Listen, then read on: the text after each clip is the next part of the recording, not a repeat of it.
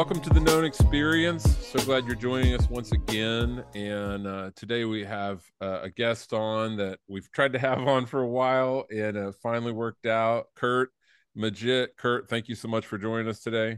Absolutely. What's up, John? What's up, Sean? Appreciate y'all having me.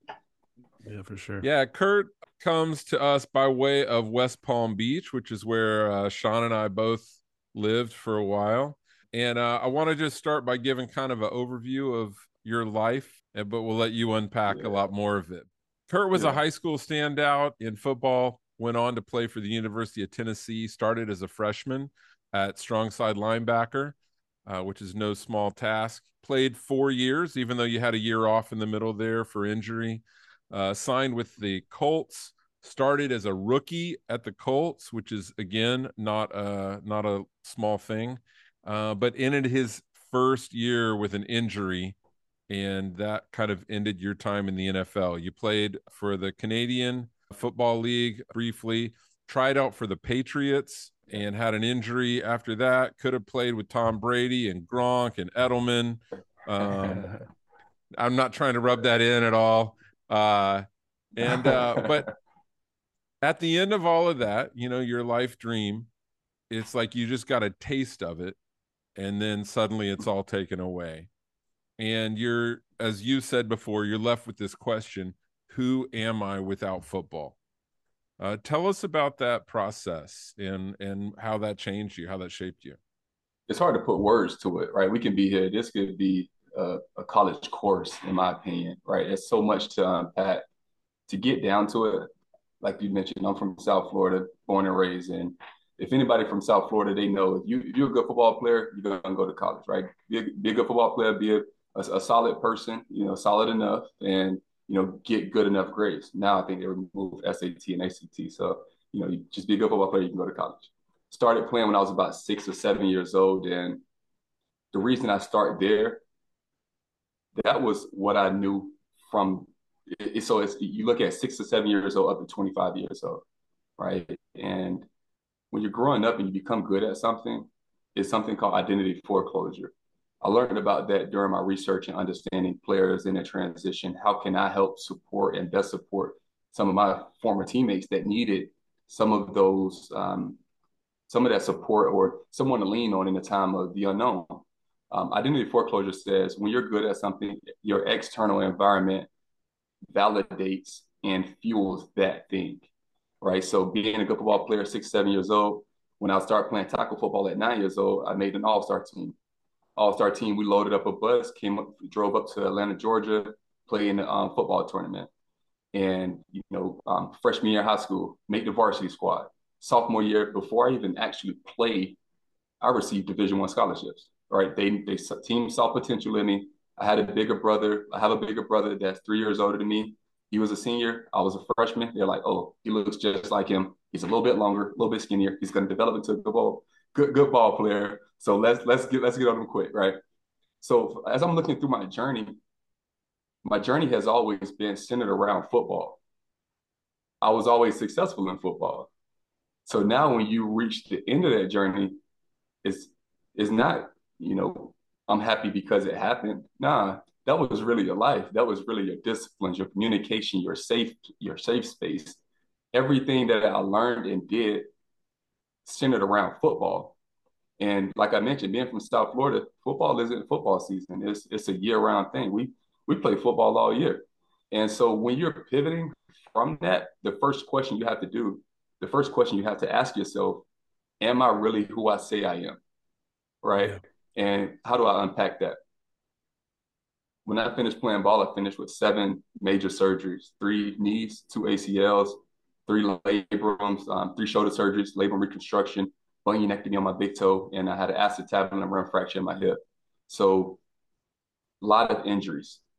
But what made me special as a football player wasn't just my ability to play. I wasn't always the fastest, strongest, quickest. I was always pretty smart. I didn't make many mistakes. I was uh, dependable, communicated well with my teammates. I loved my teammates. I showed up one time. So when I was in my transition, I had to ask myself, am I really that person? Am I really those things that I said I was when I was in my environment of comfort? So like I mentioned, man, this this we can't really unpack this, but man, in, in that transition, you look at yourself in the mirror and you almost don't recognize yourself. And, and there's a lot of moments where you can turn right, turn left, but either way is the unknown. Do you rather go the unknown route where there's positive, there's growth, there's you know vulnerability, or do you want to you know take the other un- unknown route of comfort, right, and doing less than your your your, your potential? So yeah, and it's a lot. yeah, no, I I you know, I just had a discussion last night with a guy. He called me and he's um he's you know he's forty, uh, top tops in his field, uh, has made a couple million but he was it, it, we were talking about identity right he's like i look at my bank account I, I always wanted to be a millionaire and i became a millionaire and then like no one celebrated it i didn't really care so yeah. then he's like i guess i want to get 2 million and then i got there and it didn't really yeah. but but so we're so we're talking about that about fulfillment and like your why and who you are and his identity and you know i'm like everyone knows you as this right so you need to take the time that's not enough right um, for all of us even even you as a football player when you that's not just who you are and that's going to end someday. So the sooner we can figure out as guys and and women right? Okay i'm not just curt the football player. I'm not just sean the uh, food and beverage guy. I'm not just whoever the the realtor. Um, it really creates you know those the same things that made you successful in football will make you successful in whatever you do, right? But it's right. But when you can break out of the okay, I'm just a football player and these only apply to that, your world opens up, right? You're like, "Oh no, I'm not just that guy." And I'm actually w- way more capable and creative in X, Y, and Z, all these different avenues. That's yeah. like true empowerment, but it's a difficult process, right? Because yeah. because you're as you said, your entire life was a certain role, a certain identity, um, and then when that's gone, it's still, as you said, you look in the mirror and you're like, "Am I that guy? Am I still that guy?"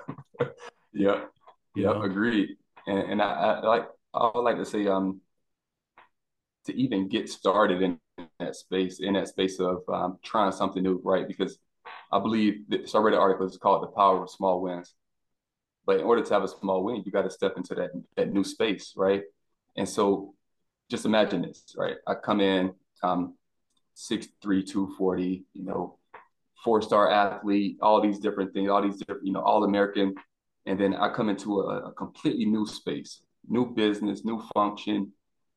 Now I'm, I'm, I'm brand new, right? I need to raise my hand for everything. I don't understand this most basic vocabulary word, right? That was me in a lot of different spaces along my journey. But for a mm-hmm. lot of people, I feel like there's this big barrier that don't that it, doesn't exist. It's, it's, a mental barrier, and uh, uh, let's call it a pride barrier to say I'm not vulnerable enough to put myself in that position to start over, right? Mm. Um, and, and, there's power in that, though. There's so much power in that, and stepping into, like you said, instead of like stepping into a new community, a new environment. Man, I just turned 30 in February, and I just like go through my phone sometime and just scroll through memories and I see friends that I've met from all over the world just doing the most random stuff and the most cool things, you know what I mean? And it's all of that, those things wouldn't have been possible if I wasn't vulnerable, if I wasn't, you know, in my mind saying, I am more, I am more, I got to go do more. Let me go take my first step out and do something that's more and see where it takes me. You know what I mean? So yeah. I, I, definitely agree, Sean that term uh, uh, identity foreclosure. That's new to me. Uh, thank you for sharing that. And uh, yeah i like that. I mean yeah. the definition here is that the unquestioning acceptance by individuals of the role values and goals that others have chosen for them. Parents coaches close friends teachers. Yep. And i don't think you have to have yep. been a, a, football player to have experienced identity foreclosure. Right right. Um, exactly. Yeah. I was in a workshop the other day and having people really tap into what's my why. And this lady expressed that her whole life she's been told certain things about herself that she had never questioned whether they were true or not. And um, she was beginning to do that. So change usually happens. Well, it always happens because of a disruption of some sort. And that disruption could be something that's beyond our control, like your um, uh, your injuries, or it can be something that we choose uh, to do. Most people don't have the courage to choose to introduce disruption into their life out of fear of of what's on the other side. Is it really worth it? Tell us what you gained from it. How was it worth it? And what how do you feel like your life is enriched through having to answer that question, who am I, without the thing that everyone told me identified me? I would say it was very fulfilling and enriching from a lot of different spaces. One being you learn a lot about people, right? You you have these people that you say, "Oh, I know such and such. I'll be fine." Right? They they do this. They they they're, they're a millionaire. They they're in this space. I, I know I can just jump over there and work with them. And but oftentimes, you know, those relationships are tested when it's mm. when it's go time, right? So are they really willing to write that letter of recommendation? Are they really willing to welcome you into their company, which is you know the pipeline for their families, you know how their family eat, right? So it's like, do they like you as a person, as an athlete, or do they see value in what you can bring and drive? Yeah. Um, and so I, I, guess you know I'm, I bring that up because along my journey, I've had a lot of interesting conversations, right? And a lot of it was around just exploration. I was able to be in this exploration phase and stage um, two parts. One, because I, I was able to play professional and left myself with a little bit of padding financially. And two, my dad, um, I went back to South Florida and spent time with him and, you know, just being around my family that's just very enriching. But while I'm in this space of exploration, I went and got my real estate license. I communicated with um, different business leaders from different um, different groups. So medical sales, pharmaceutical sales, and you know just so many different things from in the business space um, as well as just adventures which is a whole other topic. But when uh, when i was talking with these different individuals in, in the business spaces it was interesting to see the support that was available but it was also interesting to see how some people were set up mentally and that that wasn't quite fitting for me right? So what i wanted to do um, was challenge myself. Before I graduated Tennessee, before I um, went on to play pro, I was halfway done with my HR master's. So I had an option to come back to the university, finish my HR master's within a year. Do I actually want to do that? Do I want to be um, walk around and have a, a, master's of HR? Not not quite. Don't want to work in that space. So I say, all right, what's the next level? What what more can I do? And that's how I, um, I identified the MBA. And once I you know, got accepted to the MBA program, eyes eyes wide open, front row of class, you know, book bag tie, you know, shirt tucked in. I'm I'm I'm acting like this is this is middle school, you know what I mean, elementary school. So for me, bring it on. Give me all the information. Give me all the opportunity. Let me sort it out. I'm going to work hard. I'm going to show up, and I might even bring you a snack. You know, I mean, co- uh, classmates and all. So for success for me at that point was if I can leave this MBA program and have the ability to say no, then I'll consider that successful, right? Oh, I like that. I wasn't quite looking for a specific thing because I didn't know what supply chain was. I didn't know what's it look like to work in, in marketing, or I didn't have this background in, in these expertise, right? But I wanted to cast a wide enough net with my network, the resources, and the opportunities available to say no yeah, I guess it's a long-winded answer for you, John. well, if I could follow it up, what did you learn about yourself? What I learned about myself was I'm worth it. I'm worthy and I'm worth it. Right. And it's like when you look in the mirror and you, you ask yourself, Am I that person? It's a blessing. And um, it's a blessing to, to be able to wake up daily and take that challenge. Right. So it's something that you've got to do day over day, day over day, day over day. And that's what that's what I learned about myself in that space is all of these tangible and intangible things from you know my physical ability, but also my, the intangibles, my ability to communicate, work with others, um, ability to go the extra mile and want to, to go the extra mile. All those things are transferable skills, but where do I transfer them? How do I transfer them? How do I do all of these things effectively and efficiently, right?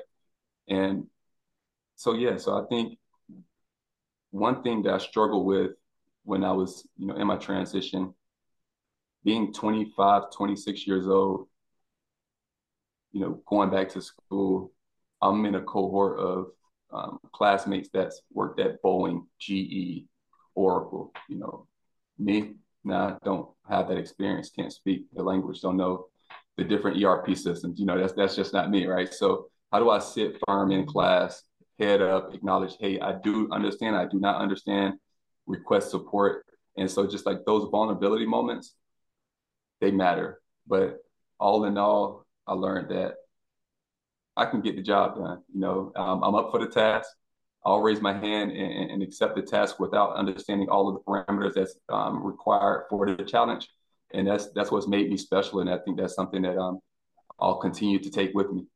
Yeah, you know, I, I one of the things I've I've heard um, is that a lot of people, and you're you're obviously one of them because of what you've accomplished in your life, but it's like the last ten percent is what separates the good from the great, right? Mm-hmm. So you know, a lot of people can do ninety percent of the work or go ninety get a project done ninety percent of the way, but there's not a lot of people that can complete that final ten percent, and that's what makes all the difference, right? Um, and and and and that that comes you know i i can't say if it's you know nature or nurture or combination of both but i do know in, in my life even in the past three years right there was a lot of roadblocks and um you know i think that that the frustrating thing in life, and maybe you've experienced this because you're kind of a charismatic guy. People are like, "Oh, Curt always wins," you know. That's because you know life is just good to him, and but you're like, "Man, no!" Like I, it was that last 10% about 50 times in my life that hmm. I got pushed through, right? Same thing for me. It's like, man, people with this next venture, oh, Sean always kind of lands on his feet. Well, it's because the six other things that failed the past three years, they didn't limit my creativity or my will or my perseverance, hmm. right? Um, and so like where did where did that piece of you come from? Was that, you know, your father, I know has a huge role, but is that something internally that you kind of nurtured or like where does that come from in you yeah start with my dad you know he he instilled a, a very strong household my mom passed when i was two grew up with my older brother and my older sister um, Brianka Maggitt, Roosevelt Maggitt Jr. And in our household, my dad instilled morals and values around we work hard, we, we're honest, right? We, we're not going to touch and take anything that's not ours. And to see what he endured and went through from his commitment to us. Right, I used to call it all sacrifices, but it was a commitment because I know that he would do it again.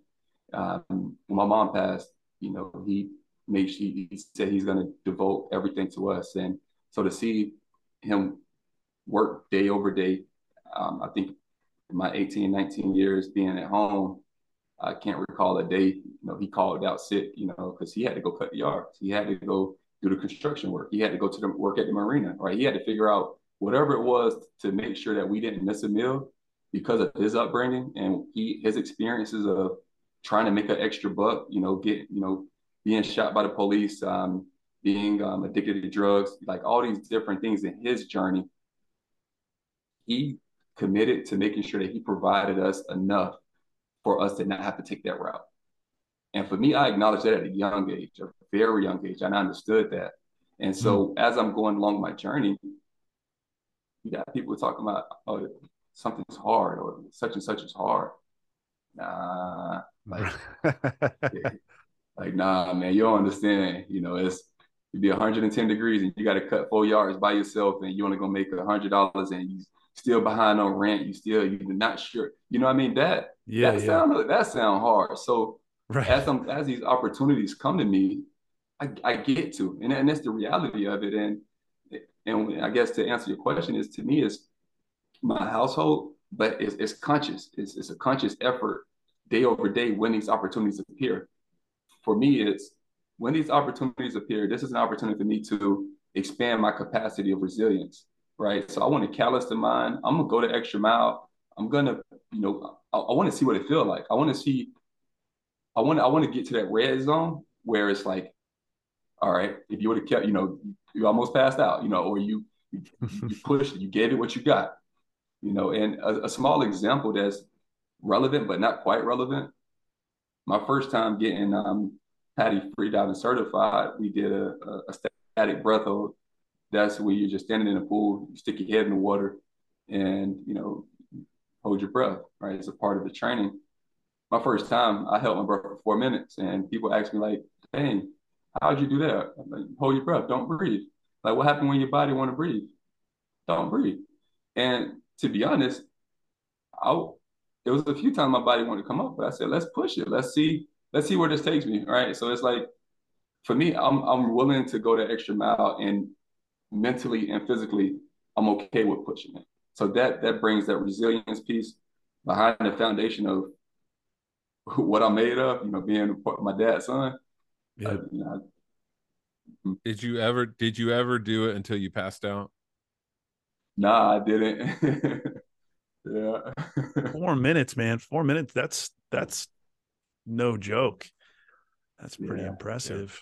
Yeah. yeah. I can't go four minutes without eating, much less holding holding your breath. Uh, yeah.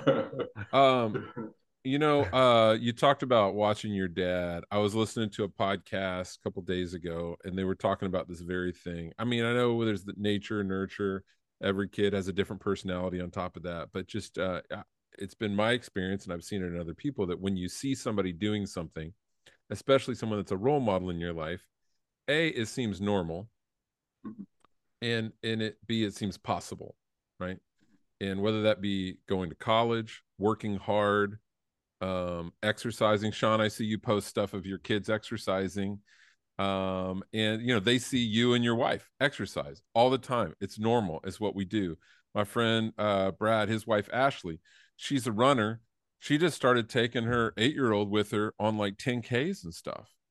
And then he ends up setting the record for his age group in age running. Group, yeah. Not just age group. I'm sorry, for the whole school for the whole elementary at like seven and a half, he set the record for running by far because he was running like it was normal to him. Like he was right. running with adults. It was his thing.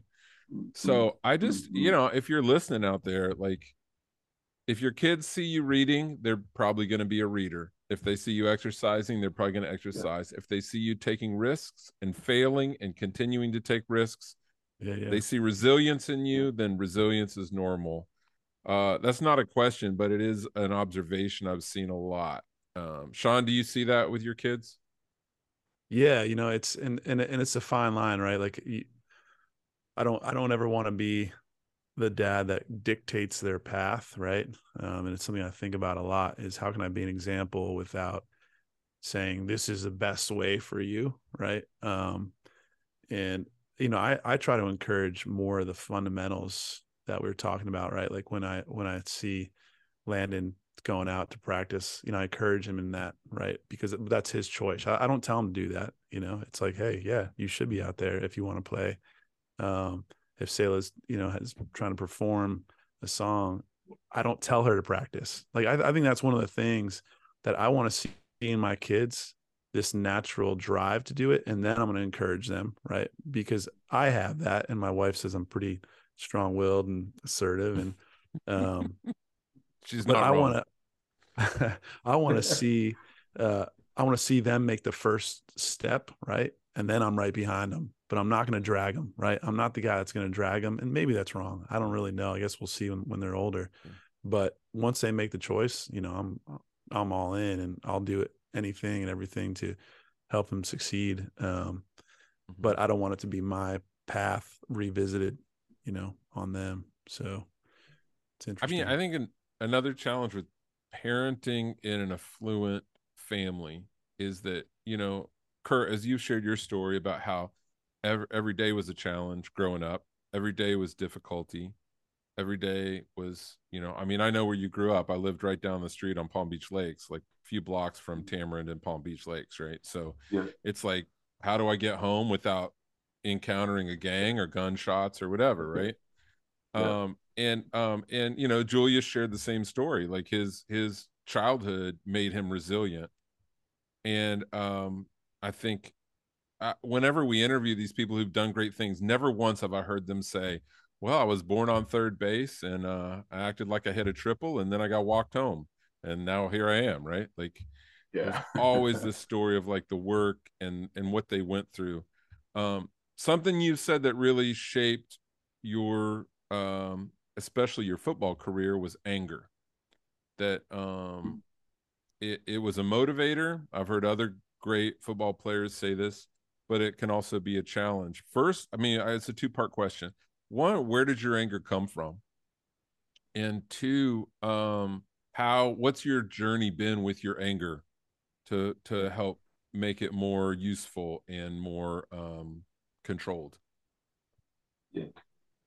So before I started playing ball, like I used to love fighting. And even first couple years of playing ball, growing up in the projects, we we fight all the time. We go over to the park, you know, fight, be friends the next day, fight again the next day. You know what I mean? So it's and it's crazy.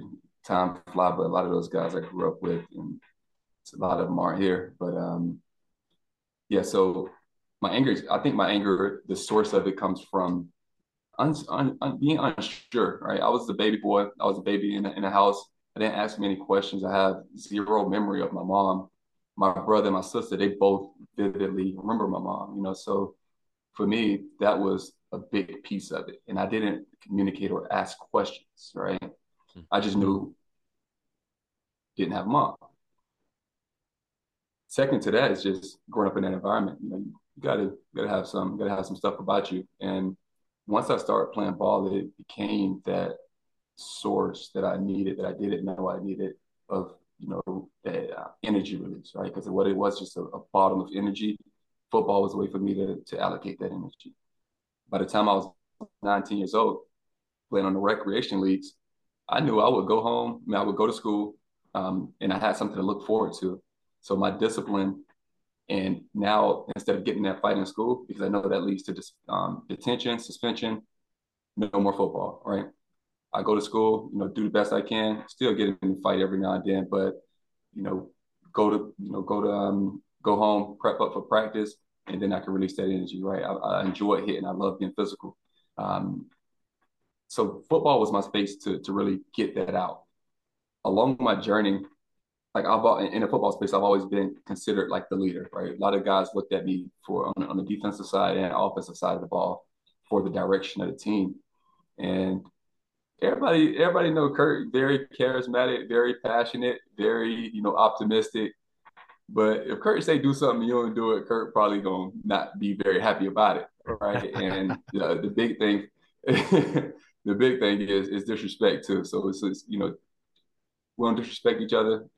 Don't do anything outside of the lines uh, of the team to to to hinder someone else, especially consciously. If you do something that's so those things right there tick me off like that, you know, because I've always put team before myself. So that, that's the only thing I think of when um with anger along my journey in, in the football space. But man, thinking about where I was from nine years old to 18 years old to 30 years old, I've learned how to take that deep breath, you know, because I can't, you know, um, hit people, you know, I can't go go play football for that outlet. My outlet has been taken away, right? So I've you know changed, um, I guess, allocated that over to to um, CrossFit and different workouts and running and different fitness space and challenging myself there. But to really, yeah, take a deep breath, unwind, and communicate. Use words. Um, not necessarily the pivot, but there's a book I read. Um, it's called The Craving Mind and the biggest takeaway there was when it comes to addiction or things that we we'll call it addiction, right? Some people like or things that you can't quite control. It goes trigger, behavior, reward, right? So when you look at anger, people that can't control their anger, there's something along those lines, trigger, behavior, reward. So when something triggers me for to become angry, I try to take a step back, instead of acting into that behavior, right? And the longer I can expand my capacity and sit into that trigger and really sit back and not behave, not behave, not behave, my reward is a lot different, right? So I think that's something that that I've I've grown and um, I've identified as supportive in my transition and in my journey. Would you say that your we all have our weak points, right? Or the the, the trigger points that can motivate us, but then they're the negative side of us as well, right? um, would you say that that is yours, or that was more of a, a result of your environment and and um and do you do you manage do you manage it now? It does it kind of still remain as it was? You just you manage it better? Or is it kind of resolved and it's manifested into something else right? Like the energy's kind of transferred and it's still there but it's not nearly you know the has the presence in your life like it did. Do you understand what i'm saying? Like i I've, i feel like there's there's kind of um for me that yeah. that kind of exists like that. Um so I, would like to yeah. Yeah I, I would say overall i think it's resolved and being being a young kid that was unsure, that had all these questions, that had all this anger that was just from who knows what, right? I, I, I did anger management classes when I was a kid, and you know the football and the growth and development through that, the ups and downs through the football space, the roller coaster of all the injuries, all these things that I went through. So I would say my maturity and understanding life has helped me so much. Um, where I, I do feel I feel confident and I feel good about where where I am, and I don't think there's much of a, a band aid or uh, I, I, would even say too is there's not much um, red red buttons that can just like get me like super fired up, fired up, right? Um, I feel like I've, I've become to um, really control and understand myself a lot better um, as I've as I've grown. But um, yeah, I think one thing that's hard for a lot of us is is when things don't go the way that we had hoped or the way that we felt like we deserved. And I don't even mean that as a sense of entitlement. I mean when you've worked hard on some for something, you know, you think about all the hours you put into football from 6 until you know your rookie year of pro. That's a lot to invest in something. And um at any point did did you wrestle with anger towards god the universe whatever whatever you call it of like how how could you let this happen to me? Yeah. Interesting. So let me tell you um short story. From my sophomore year you know i, I had acl surgery so set out that year. Junior year come back kill it. 11 sacks. I could leave and maybe go third round just based off my injury history. But if I can stack another year, so 11 sacks, eight sacks, probably first, second round, right? It's just performance, and I was playing well. Third game into my last season, take a, you know, this is punt safe. So it's not a defensive play, play fourth and five, Oklahoma, um, Tennessee versus Oklahoma at, at, at Neyland, 102,000 sold out, right? So orange and white everywhere. It's just ridiculous environment fourth and four, fourth and five, uh, punt safe. I take two, two steps forward and boom, I fall down. I feel this weird, sensation from like the tip of my toes all the way up almost to like my ribs. It was like the weirdest thing. So for me, I know I'm like, that's not a hamstring. No, don't know what it is, but that's not normal. Fast forward, I go to see um, Dr. Thomas Byrd in Nashville. He's one of the best hip specialists in the country. He tells me you have an acetabulum rim fracture, and he said this can go either way. You can need a hip replacement within a year, or you can walk again and may not play football again, right? So football was not after that conversation, football wasn't priority. It was like, all right, let's try to see if you can get get back well first. So now let's take from this moment to let's say two weeks prior to that now we have this this this gap or this window of all right i was talking to to rosenhaus you know looking at all these different agents and you know first round projections all american accolades you know um, all these different preseason awards. Everything that was supposed to happen was happening. I was 6'4 245 6% body fat fast explosive strong. Now i'm sitting in front of a hip specialist saying you may need a hip replacement but in the meantime, I'm gonna need you to be non-weight bearing for four months, right? And this is in the middle of my my final season, mm-hmm. September. So the four month mark is on the back end of December. The NFL Combine is in in February. Yeah. So now, how do how how, how does a 21 year old, 20 year old really digest and really, you know, mm-hmm. understand these? You know, so did I did I question, you know what it what it was absolutely right? It's like whoa like gave I, and to be honest i gave myself 48 hours give myself about 48 hours to to grieve and it's really did. Like i was mm. like all right i'm not gonna talk to anybody. Stepped away. After 48 hours i was like all right let's do what we can to make sure that after these four months i'm in the best position that i've done everything i can right? And John, so to answer your question, during that was a tough moment, tough time for me, and it led to some questions. But what I did was I, I dove deeper into the word. Right, that's when I started journaling. I started writing down different scriptures that apply to me, and one that I found is it was something along the lines of, um, pretty much I don't care what happens because um, God determines the journey. Pretty much, so God is always in control, and that was something that I, I kept as my my true north.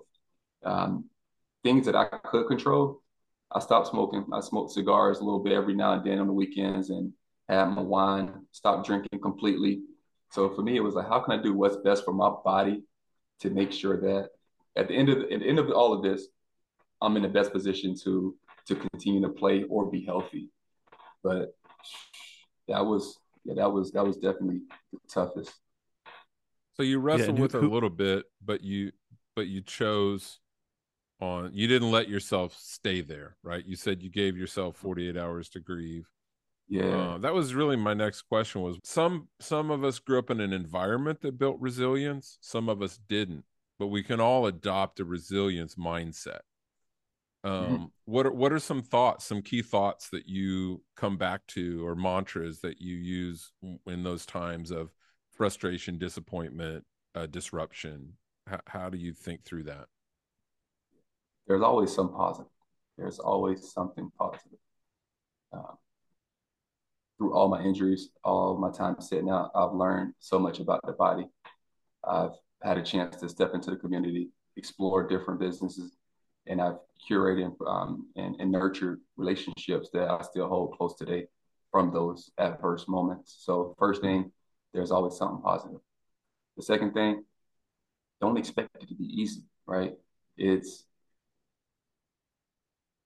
it's interesting, right, to me because when you use words like resilience, adversity, um, perseverance, strength, like all these different uh, adjectives, they're things that are essentially a commodity. Like people, a lot of people just don't don't quite have it because we live in a, a, society that's that's very enabling and everything is very, very convenient.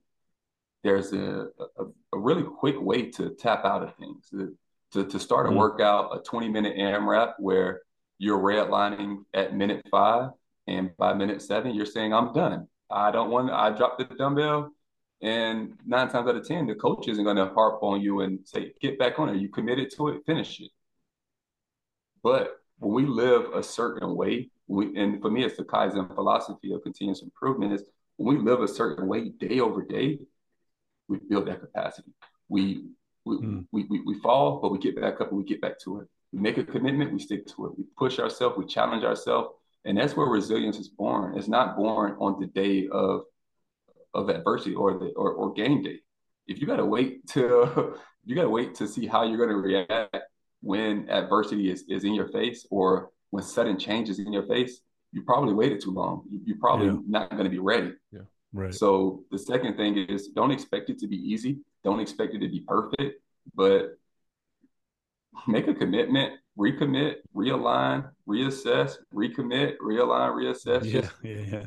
It's that's what it is. It's day over day. Mm-hmm. Yeah. You mentioned something there about like when it comes that time, like you've got to have put in the work ahead of time to be ready. There's a guy we yeah. interviewed on here, Dr. Stephen Garber. He said, at crucial times of choice, most of the business of choosing has already been done. Isn't that good? Mm-hmm you also dropped this word kaizen uh yeah. it, and it has this philosophy of improvement over perfection.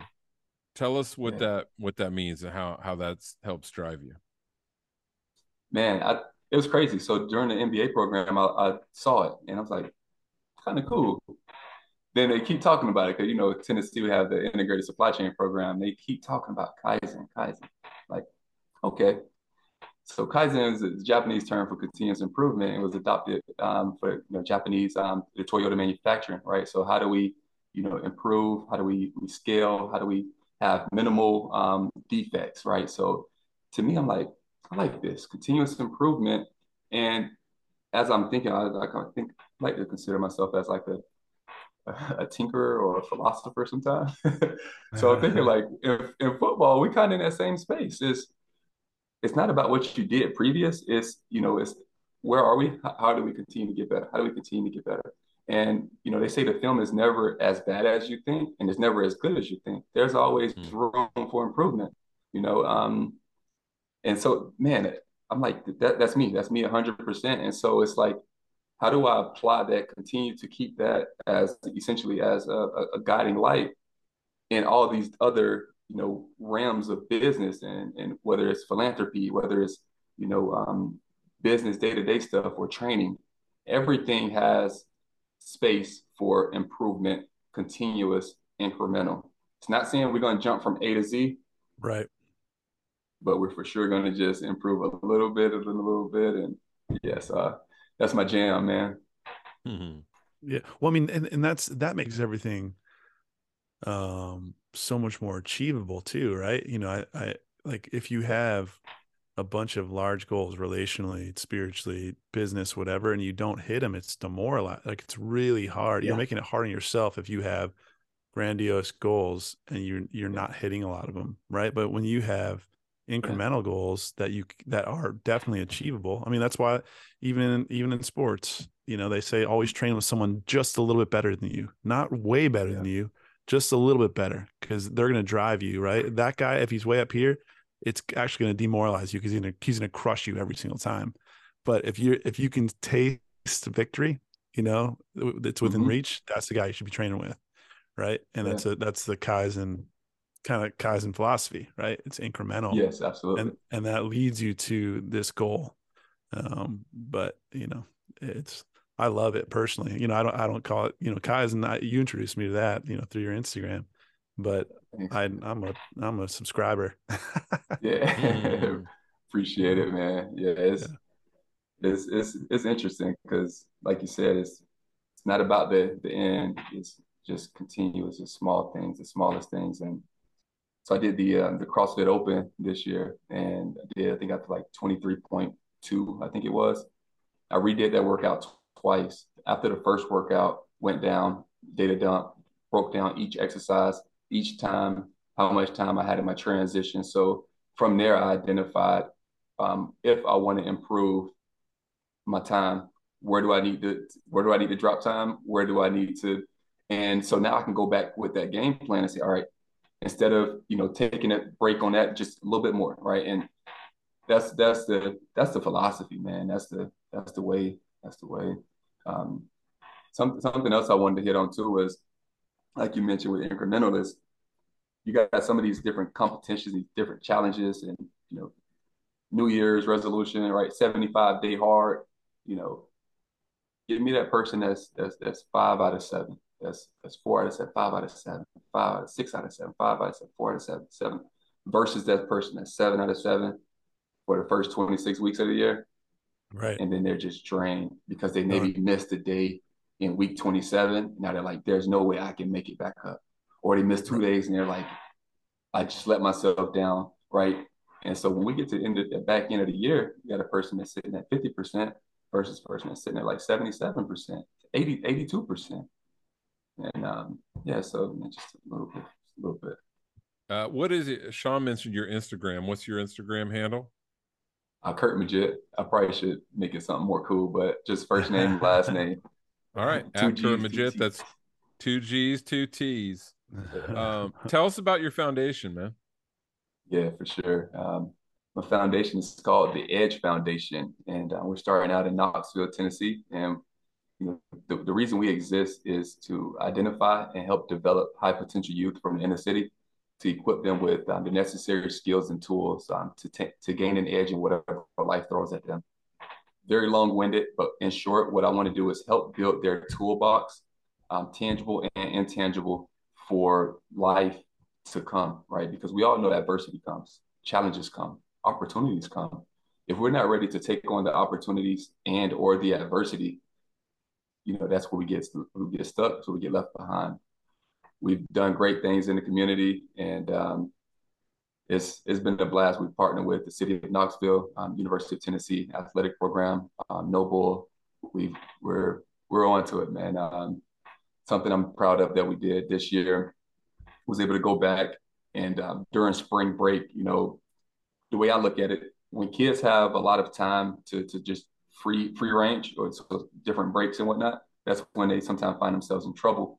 And so partnering with the YWCA and um, Drums Up, Guns Down in Knoxville, we hosted a portable ropes course. What that was going to do and the intention behind that is to help sharpen and what develop and sharpen, um, you know, teamwork and leadership skills. So communication, you know, resilience, um, understanding, um, problem solve, all these different things in a in, in, in, a you know chaotic, controlled environment. And it was very successful. Um, was able to give the kid an iPad and just continue to do great things of that nature. I love that you said high potential youth. You didn't say at risk yeah. youth. You didn't say under resourced yeah. youth. Yeah. Uh, I think you're the result. Uh, you're you're a great picture of one of those high potential youth that, uh, and now you're bringing others with you. That's great. Yeah, thanks. And like you said, man, I I believe no matter where you come from and what what a kid is doing, they should all identify themselves as as high potential, right? And if mm-hmm. not, the, the question is, why are you not high potential? Why why do you feel that way, right? So I was kind of going back and forth with should this be left in or should it be taken out? But it's nah, this it's important that that little that little verbiage. So I do appreciate you acknowledging that. Yeah.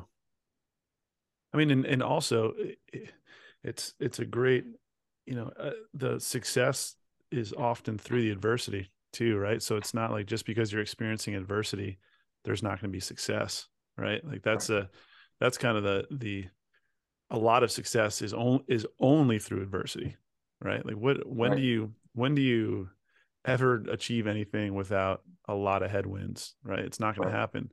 So, you know, or something think, meaningful. Yeah. Right you know and so having a guy like you that understands right and says hey I, your life might be full of adversity but that doesn't yeah. mean that defines you right like uh, like that's all you're going to be is just one adversity after another right like one at mm-hmm. and there's there's going to be no success there's no potential um to that uh do you find like that's a story you hear from a lot of kids and i mean i think and kids maybe aren't in that headspace right they haven't identified um, where they're at psychologically, but you kind of help them with that process, or is it more just kind of activity based? And you provide space for them to explore.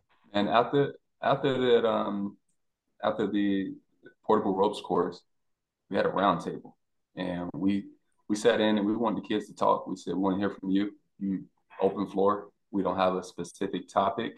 You know, what are you seeing? What are you facing? What how do you feel about things?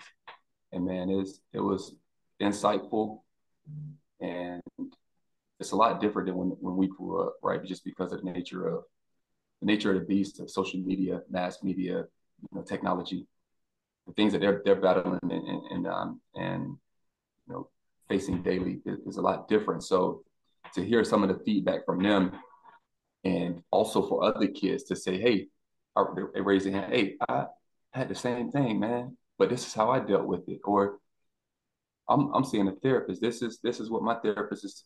You know, so having that that that, that special, unique, that, that special uh, safe space for those young kids to feel comfortable to talk, and that's that's huge because at the end of the day, man, we are all unique. We are all special. We have something to offer to this world, and it's and, and it's, it's how how is it allocated? How are you going to allocate that energy?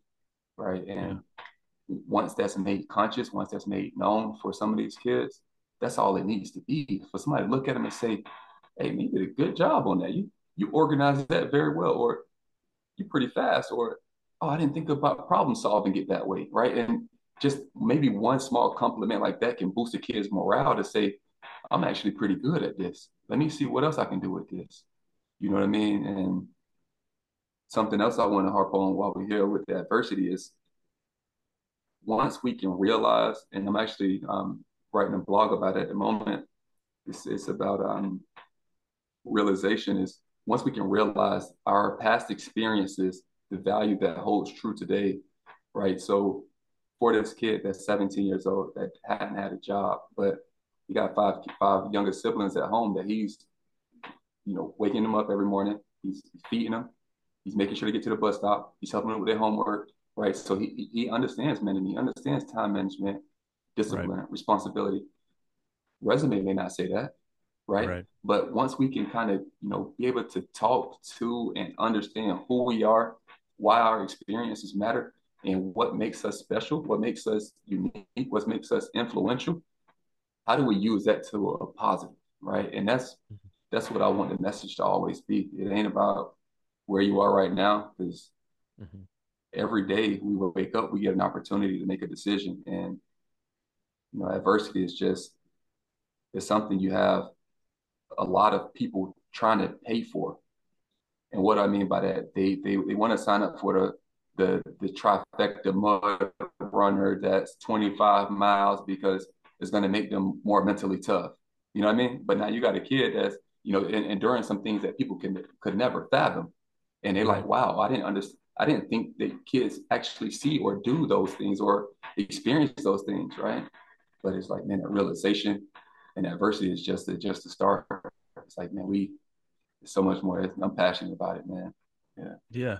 How, but so how do you how do you communicate um, through the culture and maybe maybe you were just surrounded by guys that process like you do, but you know you have a level of um, awareness, vulnerability, honesty that I wouldn't think would be fostered, especially in the football community. Um, but then outside of it, is is that something that you you always developed, or did that kind of happen post football, where you were like, you know, uh, you know, way more open about kind of who you are, struggles, and all that? It, do you understand what I'm saying? Like, is it has has this yeah. this way of approaching things been the way you've done it, or is it is it newer? It's it's been developed. I think foundationally, I've been there. It, it's, it's been there somewhere, right? But I had to, you know, realize it, nurture it, pull it to the top, and really allow that to be me. Um, and I would say the foundation of it is my bigger brother. Growing up in, in, in, like where we are from, I didn't look up to anybody, so I didn't have to. I didn't look at other, you know, the uh, the, the, old heads and, and say I want to be like them. I want to be like my dad and my brother. Right, those are my mm-hmm. two heroes, and I got to see them on a day to day basis. And the relationship that we built, he had this self confidence about himself that just poured over to me. Like Hmm. As long as we clean, we fresh, you know, I mean, it's like we not trying to go over and beyond, not looking for the material things. Not you're not going to see Curt go and buy a gold chain because that's cool. Like I'm so grateful and so rich and so full of life that even at a young age, I, I wasn't seeking external validations. So now, hmm. as I'm going through this journey and you realizing, okay, this path makes sense. Treating people makes sense. Treating people well makes sense.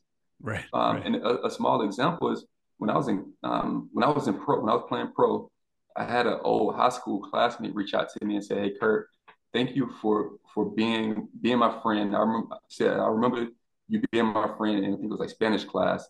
And said you were the only you're the only football player that talked to me. You know, so it's like mm. small things like that that really impact and and and, and leave an imprint on people. And so to me, those small things like, all right, that's that's a small win because that's that's that, that's validating yeah.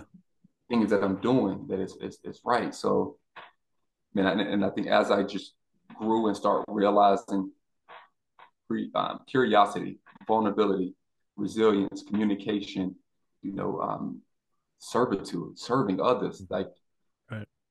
those things. Uh, man, that's that's what makes the world go round. That's what makes this world beautiful. We need more of it. yeah. Uh, man, Curt, thank you. Thank you for your time today. And uh, thank you for just sharing your story of adversity and resilience and tools that you use today to help you continue uh, on that journey. We're going to share your socials, your blog, all your stuff with everybody, your foundation. Uh, so thank you again. Uh, really, really always great to talk to you. Yeah, thank y'all for having me. And it's, it's always good having a good conversation, man. And you know, just spreading the light. And you know, it's been it's a great experience always. Just chatting Yeah. with y'all. Yeah, absolutely, man. Uh, all right, guys. We'll see you later. All right, see y'all later. Talk soon.